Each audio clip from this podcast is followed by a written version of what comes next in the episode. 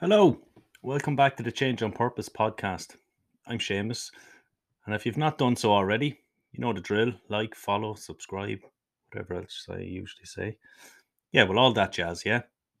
So, look, this is Mental Health Awareness Week 2023 from the 15th to the 21st, all week long. Um, you'll probably see a load of things out there uh, to support all things mental health. So, yeah, do um do support them. They're very uh, very worthy causes, and I suppose as kind of a bit of a reminder and a bit of help for people, I suppose, to be kind to their mind. What today, what I'm going to talk about is mindfulness and meditation. Now, mindfulness and meditation are becoming increasingly popular as all of us, as human beings, try to reduce the stress and even increase our focus, our awareness as the world that we're living in just is getting increasingly, you know, more fast paced. So, as ever, get the earbuds in, grab a coffee, and let's crack on. So, what exactly are mindfulness and meditation, and why should we be using them to improve our lives? The whole mindfulness and meditation gig, it, it has a bit of a woo woo reputation, doesn't it? Like I always thought it was reserved for the more genteel of the population. I mean, can you imagine a group of lads sitting around chatting about being present and all that? You probably wouldn't get it. You know, but with the way the modern world is though, more and more men and women are taking it a bit more seriously than ever, and that's a good thing. Um why it's more important, I suppose, as the years are going by, because I, I reckon that the more advanced that we become technologically, the more regressed we kind of are becoming with our coping mechanisms for the speed that things are coming at us. Like there are emails, there are Zoom calls, social media, 24 hour news, smart homes to smartphones. And they all come with weekly, um, even daily updates and security patches to make sure they're running, you know, properly. But there's never any update to to the human side of it to enable us to adapt to the change and keep with the pace.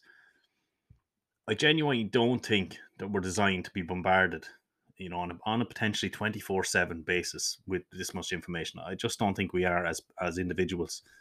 And it's not even just the information that we we're seeking, that we're searching for. We're being bombarded with information about the information all the time. Can you imagine 100 or 200 years ago, our ancestors living, you know, they lived a totally different experience than what we're living. If something happened, say, 10 kilometers or 10 miles away from their home, they wouldn't hear about it for what, a day, a week, or a month? That's if they ever heard about it. Even if you go back 100 years to our grandparents' um, time or our great grandparents, wherever it was, the soonest they'd have known about anything um, was the next day after the event. Maybe if it was national news, they might maybe get it later on that day on the radio.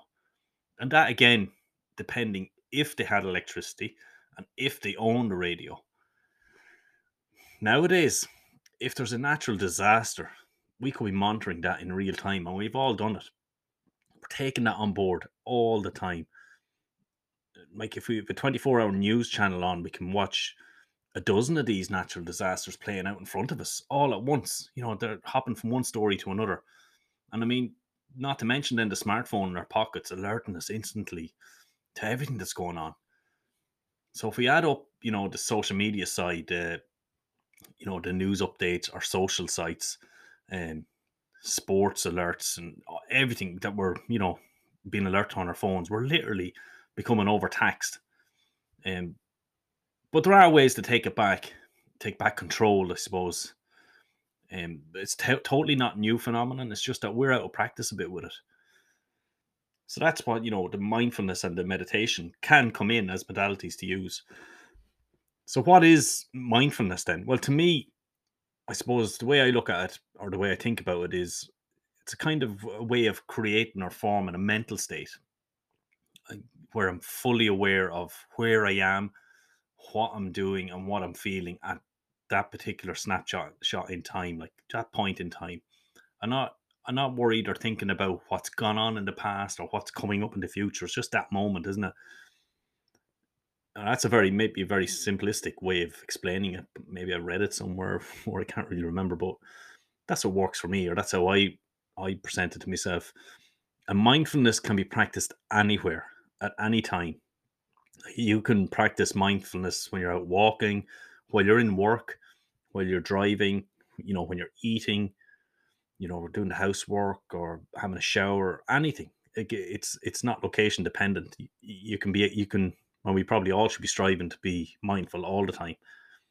So on the other side of it, then what's meditation? So to me, meditation is is more of a process, a process of quietening the mind of all the internal chatter and you know what's going on around you, and all just getting getting away from that, quietening the mind, and usually I'm focusing on breathing. So where the mindfulness can be practiced anywhere, um, location independent, I suppose.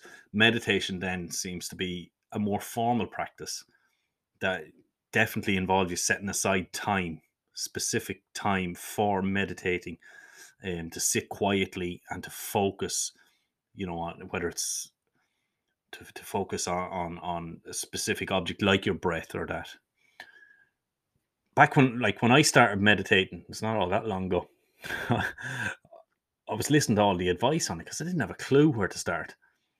Like, notice the cold air bristle past your nose hair and all that kind of jazz. And I was like, what are you on about? Cold air going through my nose hairs. Or I remember another time I was in a yoga class and the instructor was telling me to, you know, breathe into your arms and your legs. And I'm like, what the f- breathe into my, what?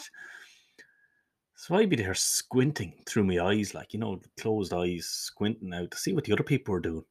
Thank Christ I did, lads, because imagine images of you know blowing into your hand or your foot or whatever, not knowing what was going on. I'm lucky I did have a look around, um, you know, and I'm not just thinking here that's a crazy yoga move you're supposed to actually do. Um, anyway, look, the people were on the mats. They were all very, very still, barely moving, just breathing. You know, it didn't even look like they were breathing. So I tried the two, and eventually switching off the you know the silly talk or silly self talk and trying to notice it and then just if you can't notice just notice what you did feel and that kind of worked a bit. Now i'm a bit further along and I, and I know from doing breathwork stuff and trying out different types of breathwork that them sessions or journeys can they can do the same for you except much much faster.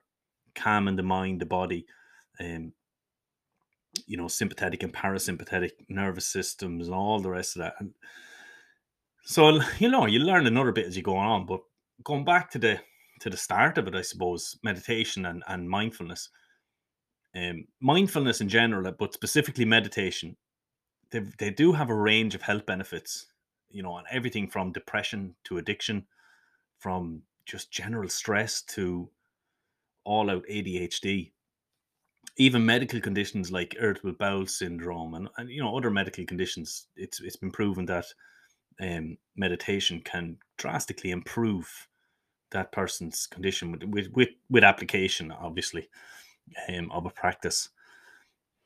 Maybe some of you out there maybe you have your own rituals or your own understandings of it and that's cool. Maybe you maybe you do it and don't know that you even do it. Maybe you maybe you're just naturally very mindful um, going about your day to day. Or maybe you're sick of the pace of life in 2023 and you want to try it. You know, so for a better understanding of it, better than like what I'm after explaining it, I suppose. I I have two books that I want to recommend. So if if you are looking to get started, both are by the same author, right? Um, a guy called Dan Harris. He's an American. Dan was a was an ABC news anchor. Now he's he's well, he's famous, but then if you've not heard of him, maybe he's not that famous. But he was made famous um, by almost twenty years ago. He had a he had a panic attack live on air. I just you know pause this or whatever, or no, listen to this and then after go back and watch it. Um, go to YouTube and just put in Dan Harris panic attack, and you'll see it. You can literally see his breath change as it builds up in him. Like it's oh, I don't think it catches the whole thing or it doesn't catch from the start, but like it's it's um it's crazy to see. But you know, kudos to him. He very professionally ended his report, and um, it probably wasn't immediately kind of apparent to people. You know, there was millions of people watching it. But anyway, look, Dan Harris, the fallout was him recognizing that his life was in trouble. It was upside down. His inner self talk and was was muck. The habits that he had in his life, you know, weren't getting the the results obviously that he wanted, or you know, they just weren't working. So Dan went back to school, and I don't mean school school. He went back to school and that he learned about himself. He learned about his mindset. And eventually he left the world of journalism in the la- only the last few years. He left the world of journalism to, you know, to to head up his his meditation company that's called 10% Happier. So the two books I recommend you listen to. Um the, firstly, he named he named his company after the first book, and the book is simply called 10% Happier. So 10% happier. What the hell is that? It's it's basically it chronicles Dan's story. And it's a very honest account of his journey from 100 miles an hour, high flying uh, guy, you know, in the 21st century. Also a skeptic, you know, to his, you know, the skeptic to all things that he was ultimately going to discover um, worked for him. You know, it it's a shot in the arse that kind of reminds you that happiness is not an unattainable ideal, but rather a skill. And that's what he kind of maps out. He maps out that it's a skill that we can kind of cultivate, you know, with simple acts of paying attention to the present moment. So that that's what it's about, you know, to to to make the 10% happier. You know, by sharing his experience, which there's nobody could argue wasn't transformative because he's a different guy. Um, what what he gives you is a it's why it's an interesting read is it's very relatable. It's a very relatable story. Um, and look here, it can it can maybe provide you on some of the pages kind of oh there's there's where I am. You know, you'll identify by being relatable, you'll identify where you are and it can kind of be an entry point to to starting it if you if you if you haven't um if if you haven't you know done so yet. Um so that that's one of the reasons why why I why I'd recommend you reading it. Another reason might be because successful people don't always talk about their struggles, right? And especially the further up the food chain you go, um, and especially if them struggles are in their mind. to the outside world, they can look like they're winning, doing very well on top of their game. But the reality is, just like this guy Dan, you could be one panic attack away from your whole life crumbling around you. So that's that's the first one, 10% happier. The second book I would say to read then, and I would read them in that order. Um, and it's written by Dan again. It's called Meditation for Fidget. Start again. Meditation for Fidgety Skeptics. fidgety, yeah. Meditation for Fidgety Skeptics. And like I said before, I was very skeptical about mindfulness and meditation. I think, and if we're all honest, an awful lot of us are around. Um, I think it's very natural in the West. Like you were never taught it in school. It's probably starting to creep into schools and universities now, but back in the day it wasn't there. And in this second book, um, again, it's a relatable story or re- or relatable to the individual. But more importantly, it's it's it's a relatable guide. It is an actual guide, and I know an awful lot of books out there they label themselves as guide. This one is it cuts you know the BS out it gives you real implementable advice and suggestions for you to use. Um, so if you've heard of people rattle on about meditation but have struggled to embrace it or get it uh, because of overthinking or mental, mental restlessness where their mind just won't shut up, um, this is the book for them.